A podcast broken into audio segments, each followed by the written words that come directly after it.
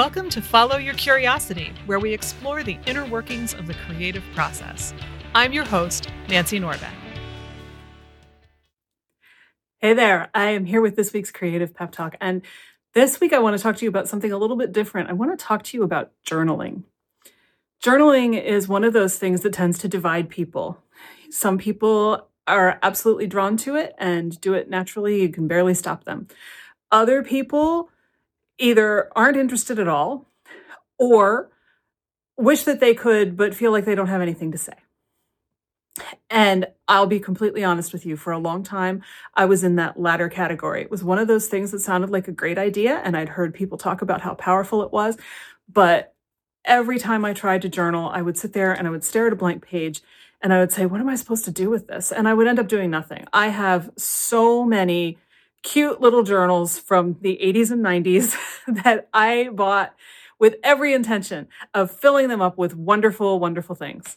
And most of them have maybe 10 pages filled. And I probably still don't even have most of those anymore. But I've realized in the last hmm, year and a half that that's because I really didn't understand what journaling was supposed to do. If you think that journaling is just buy a fancy journal and fill it up with wonderful, brilliant thoughts. My guess is that unless you're one of those natural journaling types, you've probably never done it, or you too have 10 pages filled.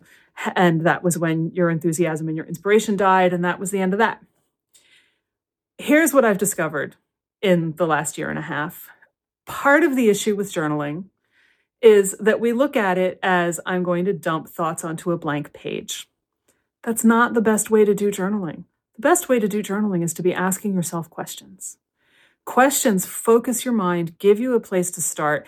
And even if the first sentence, paragraph, maybe two paragraphs of what you write is just sort of weird and disconnected and, and odd, odds are really good you'll pick up some steam after that. You may notice some things in those first sentences or paragraphs that you want to explore some more. And suddenly journaling becomes this great, ooh, what's that about kind of thing. It's a great, a great thing to figure out your own curiosity about yourself, about your creative process, about anything that's going on in your life. You need that question to focus you. At least I certainly did. Again, I'm not speaking about the people who just naturally sit down and do this.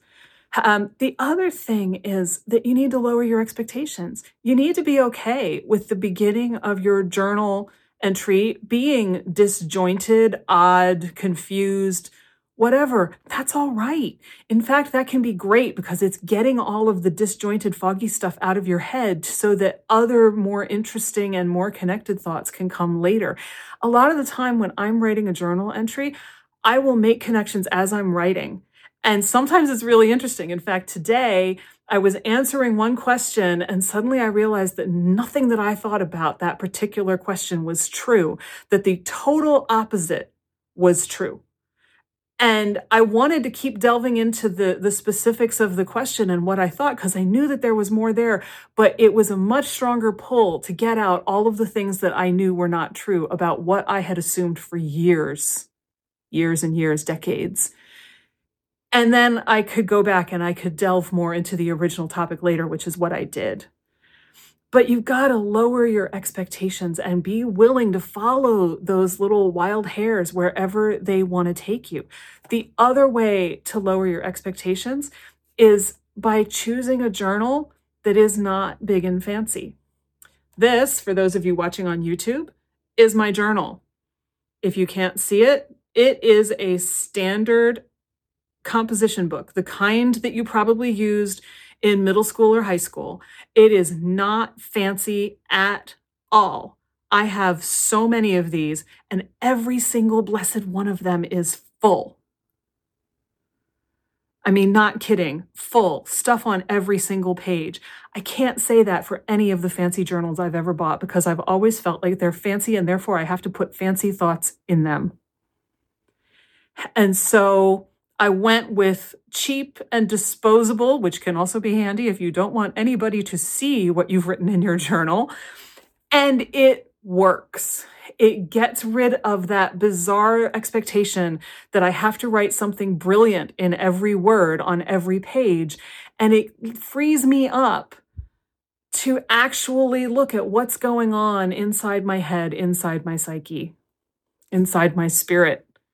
You can use this with anything. This is not just a creative tool, but it can be a great creative tool if you're stuck.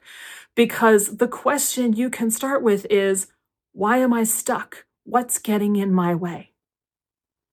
You may think you know the answer, but the funny thing about putting a pen on paper, and I really recommend doing this by hand and not typing it out, though, if you're in a situation where that's not available and you really need to do some writing, use what you have.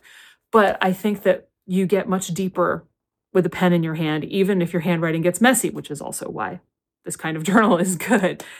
But but you you will find things that you never would have expected once you give yourself the freedom and, and the space to put them on paper.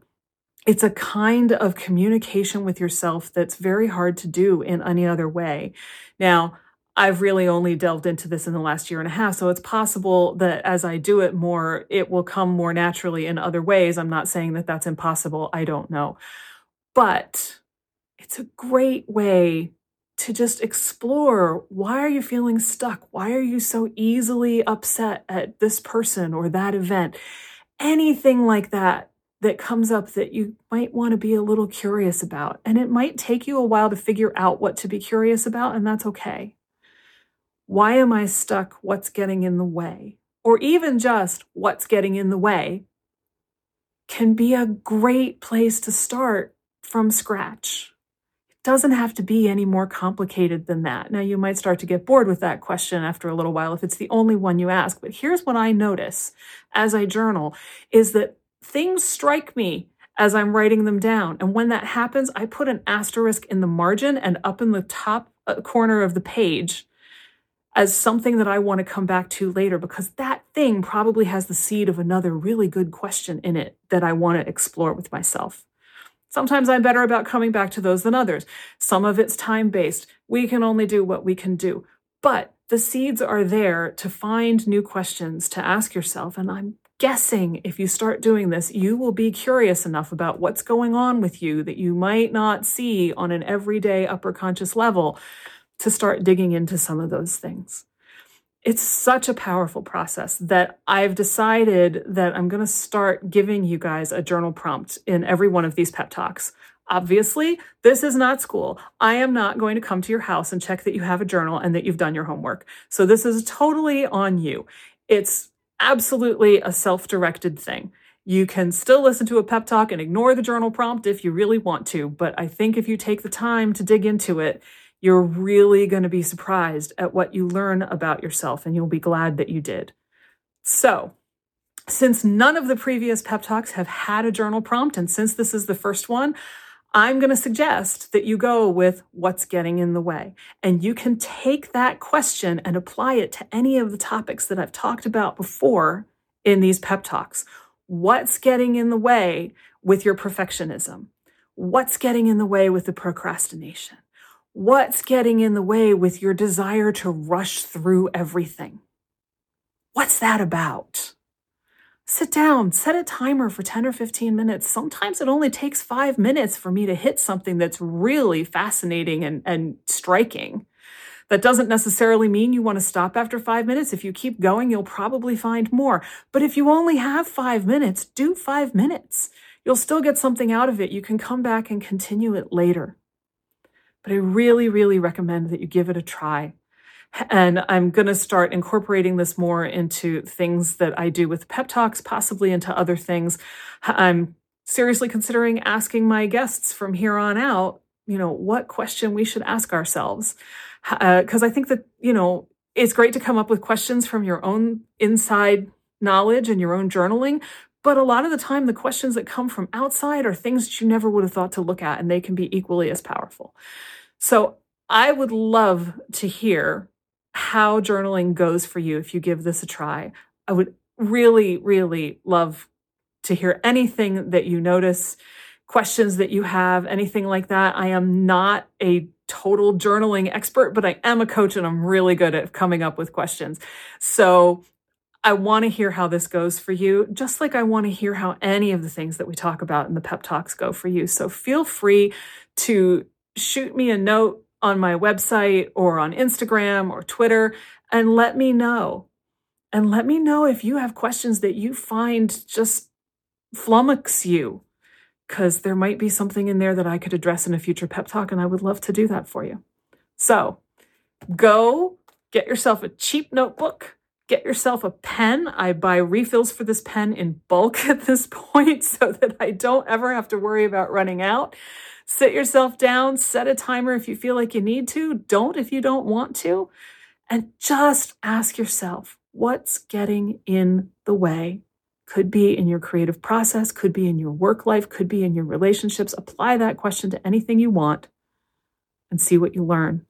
I bet you will be surprised by the results. So, good luck with that. Give it a whirl. Let me know how it goes, and I will see you next time. You know, I talk to people all the time who are feeling totally lost, overwhelmed, and stuck creatively.